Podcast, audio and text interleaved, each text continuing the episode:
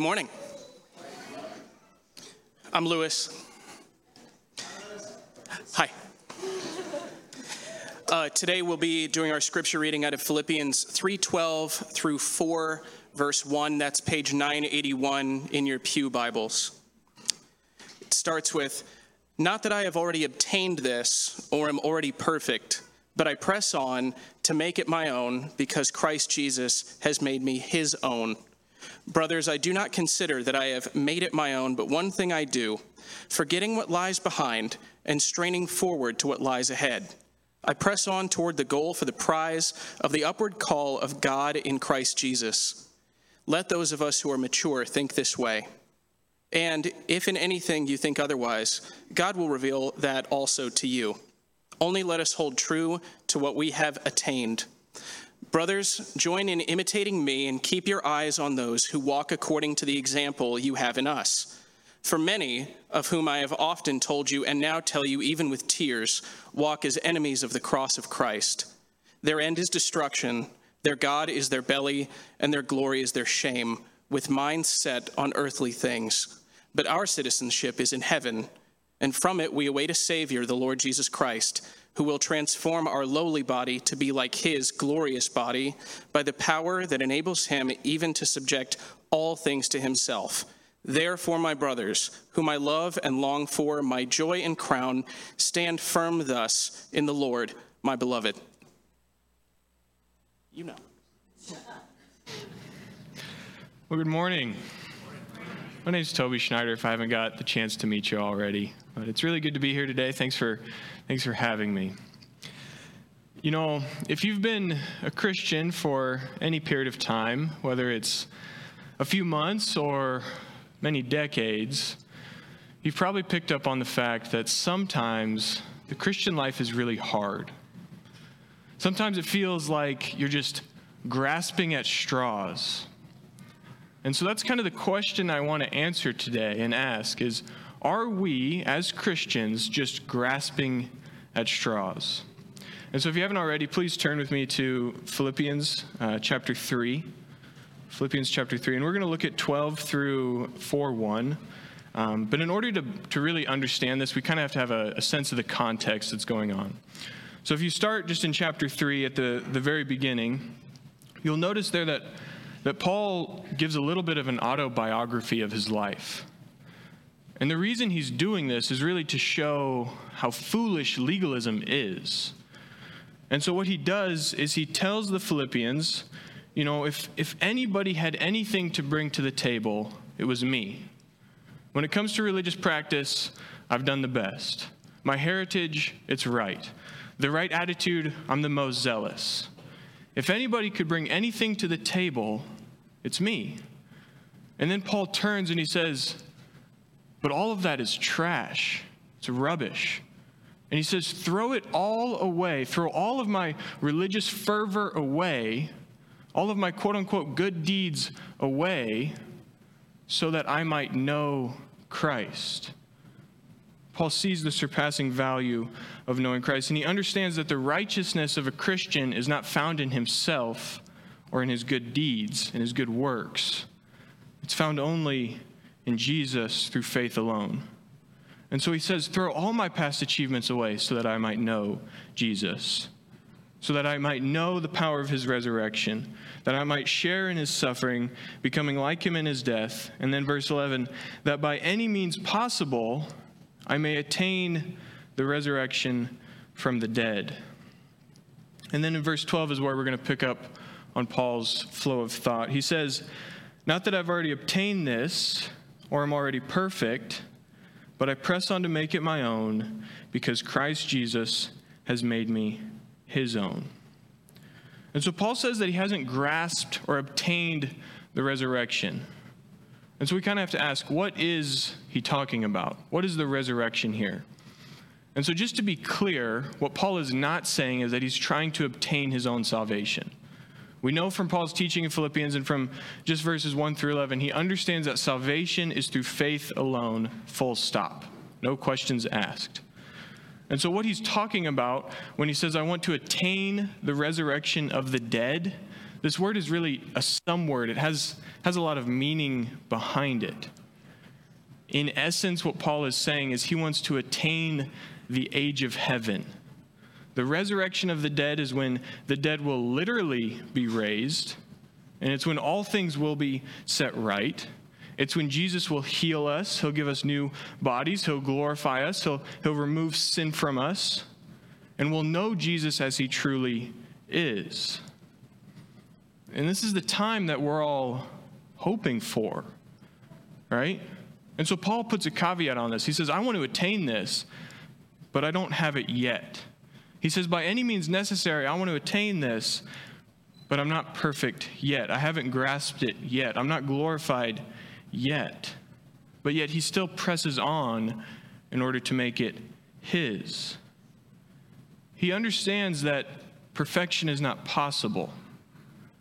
But he also understands that there are certain aspects of heaven, the resurrection age, that we can grasp right here, right now. For one, we can know Jesus. To know Christ is the ultimate treasure. And Paul says in the here and now, we can chase it. We can chase after him. We can get to know him. The best part about heaven is that Jesus will be there. Amen? Well, guess what? You can get to know him now. You can take advantage of the best part of heaven here and now. And so Paul presses on to make the resurrection, heaven, the knowing of Christ, his own. And he says he does this because Jesus has made me his own.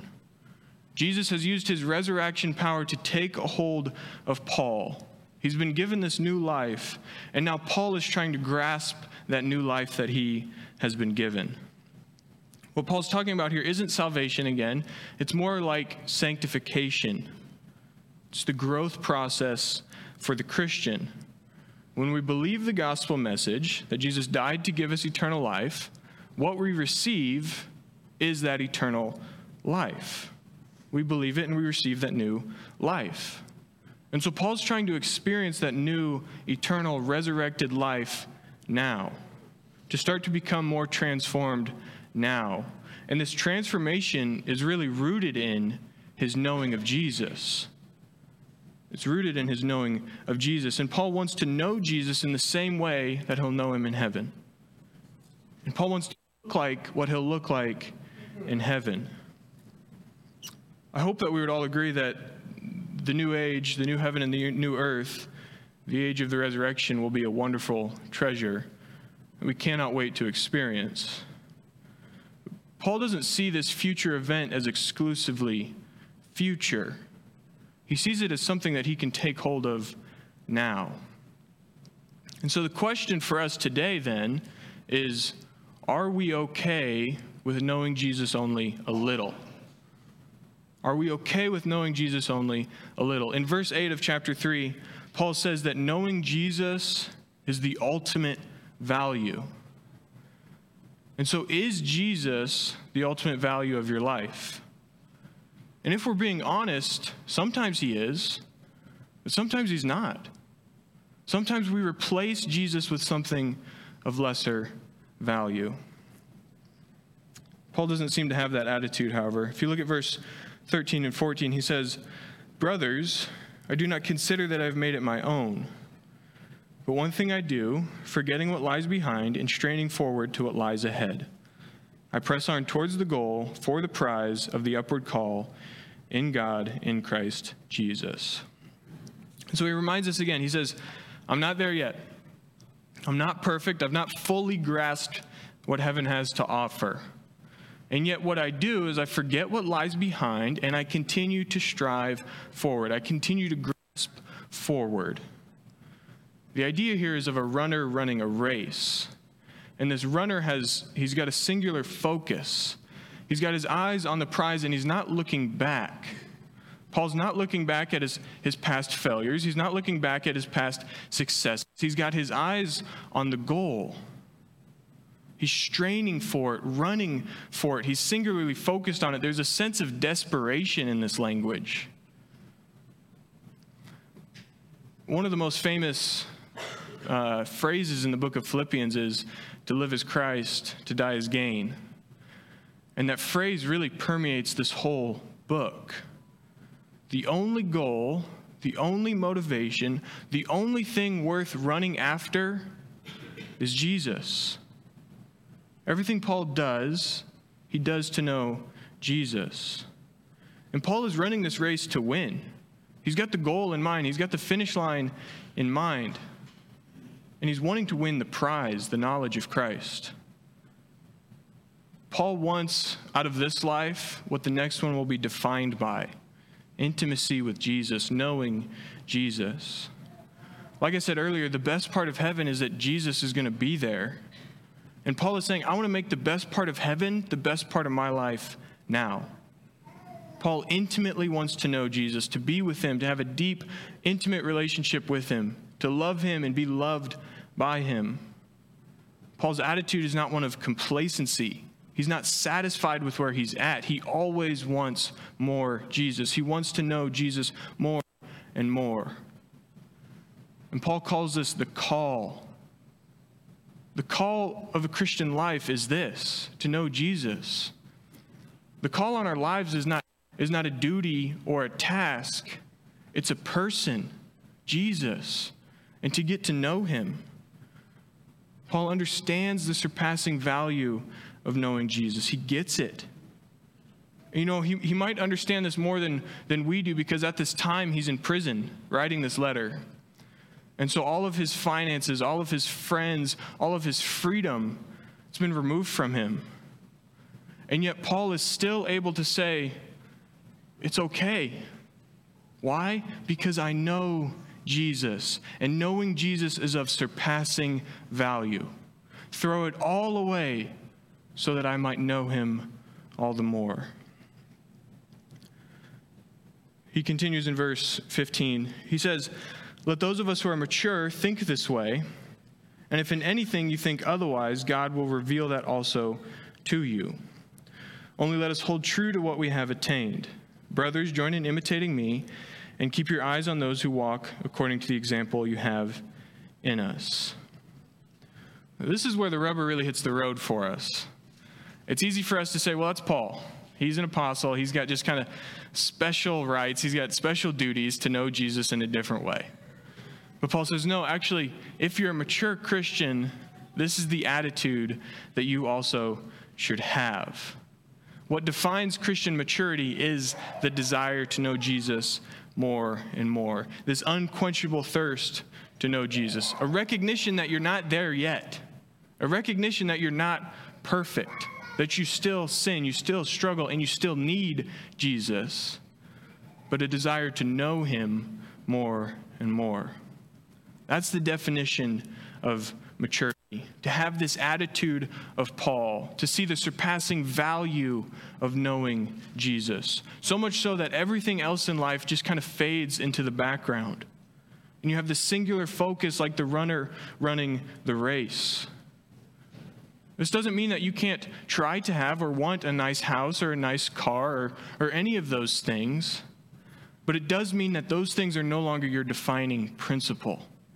What your defining principle is, is to know Jesus. It's an attitude or worldview that's defined by the next. And Paul adds if you don't have this attitude, if you don't have this worldview, don't worry God's going to show you.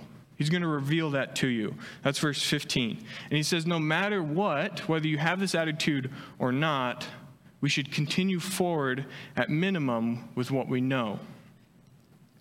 And so it leads us to a question is how does an immature believer become a mature believer? Well, verse 17 answers it. He says, Brothers, join in imitating me and keep your eyes on those who walk according to the example you have in us. About three years ago, me and Kayla were driving home from Iowa to Fremont for Christmas. And as we were driving, we came across a blizzard and got stuck in this blizzard.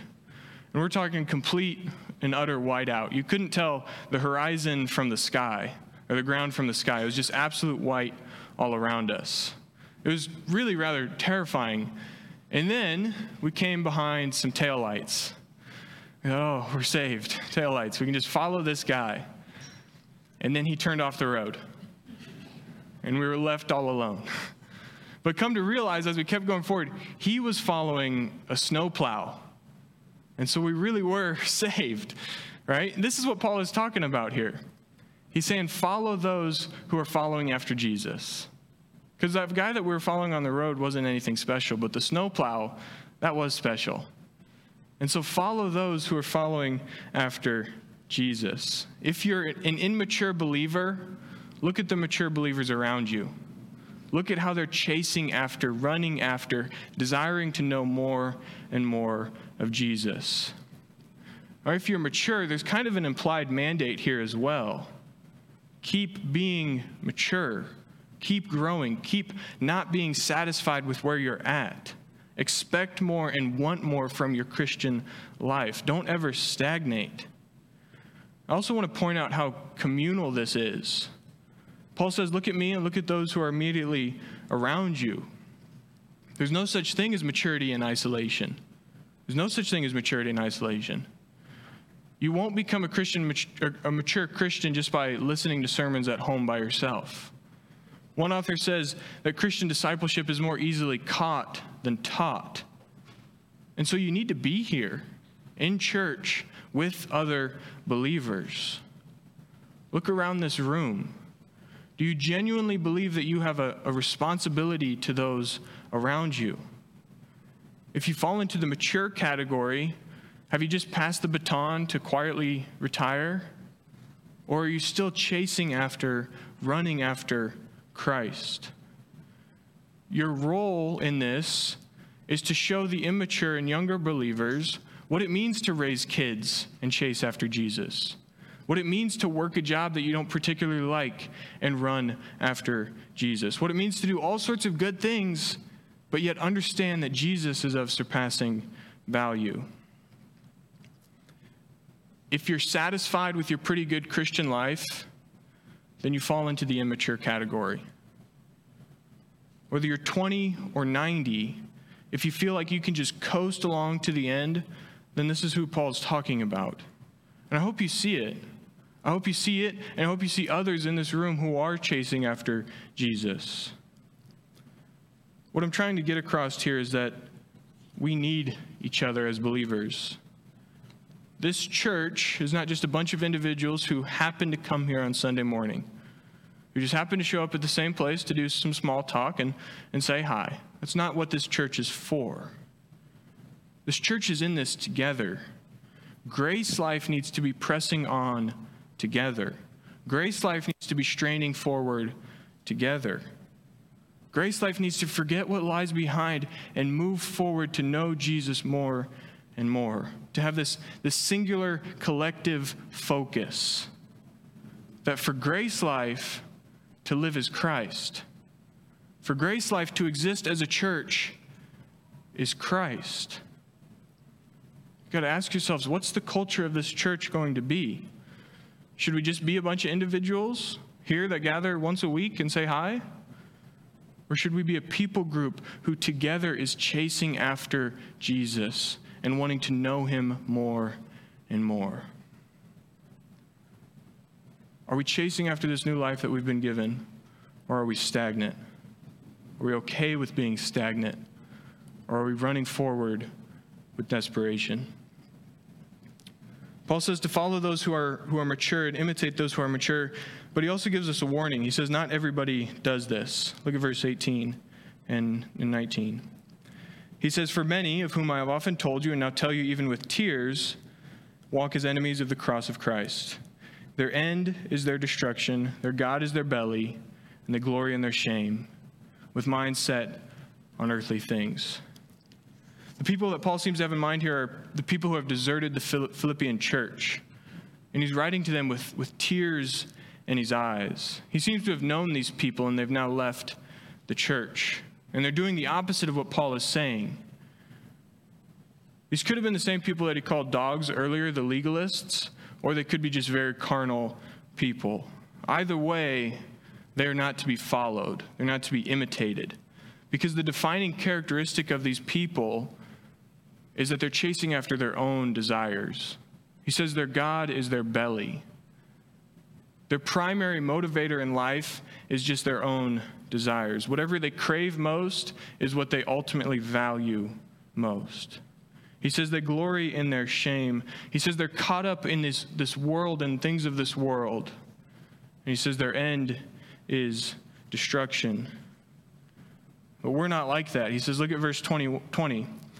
But our citizenship is in heaven, and from it we await a Savior, the Lord Jesus Christ, who will transform our lowly body to be like his glorious body by the power that enables him even to subject all things to himself.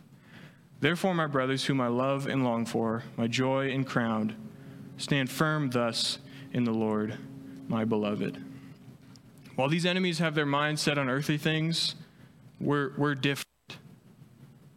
Paul says that, that we need to be pressing on because we're citizens of heaven. This pressing on, this desire Jesus more and more, it's rooted in our identity. Um, a few years back, me and Kayla were in Southeast Asia for a while. And when we first got there, everything was really awesome. The food was awesome, the culture was awesome, the weather was awesome, the people were awesome. The longer we stayed there, though, the more we began to miss home and our own beds and our families and things like cheeseburgers. And one day, after being there for a while, we came across probably the most American restaurant you could McDonald's. And I got a McDouble and fries and Diet Coke. It was one of the best meals that I've ever had. but that's the idea that Paul's talking about here. He says, We're citizens of heaven. Don't get caught up with things of this world. They can be good and you can enjoy them, but don't get so caught up with them. Remember where you belong. Remember what your home is and live for home. Do things that represent your home. Long for home because that's who you are. In the end, our citizenship is what defines us. We're not first American citizens. First, we're citizens of heaven. And as citizens of heaven, we need to live that way. And this is what it means to live that way to long for heaven, to long for Jesus. Jesus' kingdom is our home. And not only that, but one day he will return. He will make us perfect. We will become like him. Sin will be no more. Suffering will be no more. We will know Jesus. What a great day that will be. Paul says, Thus, therefore, stand firm. Because of our citizenship, because of our eternal future, because Jesus is going to return, stand firm. And when he says stand firm, he doesn't mean stand still, he means run forward, chase after Jesus. Expect more, want more, desire more out of your Christian life. If we're lucky, we get 90 years on this earth. And when we die, it's not like everything just goes black and nothing ever mattered. What we really need to start grasping at is that this life is short and eternity is very long. And so don't get caught up with the earthly, it's passing away. Get caught up with the eternal. Get caught up with knowing Jesus, who, Paul says, though he was in the form of God, did not count equality with God a thing to be grasped but emptied himself by taking on the form of a servant. Being born in the likeness of men, being found in human form, he humbled himself by becoming obedient to the point of death, even death on a cross. Therefore, God has highly exalted him and bestowed on him the name that is above every name, so that the name of Jesus every knee should bow on heaven and earth and under the earth, and every tongue confess that Jesus Christ is Lord, to the glory of God the Father. He is worth knowing. That's the application today, whether you're a believer or an unbeliever. Jesus is worth knowing. And so we should want more, we should desire more out of this Christian life. I open this message by asking, Are we grasping at straws? And the answer is no, absolutely not. Sometimes it might feel that way. Sometimes this running forward might just be blind faith. This pressing forward is just blind faith. But no, we are not grasping at straws. We're grasping at Jesus and knowing Him. And so, as we transition into this moment of reflection, I just want us to ask ourselves a couple questions. Is Jesus the surpassing value of my life? Do I see him as worth running forward with a desperation? Or have I replaced him with something of a lesser value? Let me pray. Lord Jesus, we thank you for who you are. We thank you that even you were in the form of God, you, you forsook that, you, you dropped that equality, you emptied yourself by becoming a form of a servant, being born in the likeness of men. And you died on the cross for us, Lord. Lord, I pray that we would be a people who run after you, who chase after you with, with desperation. Lord, it's in your name that I pray. Amen.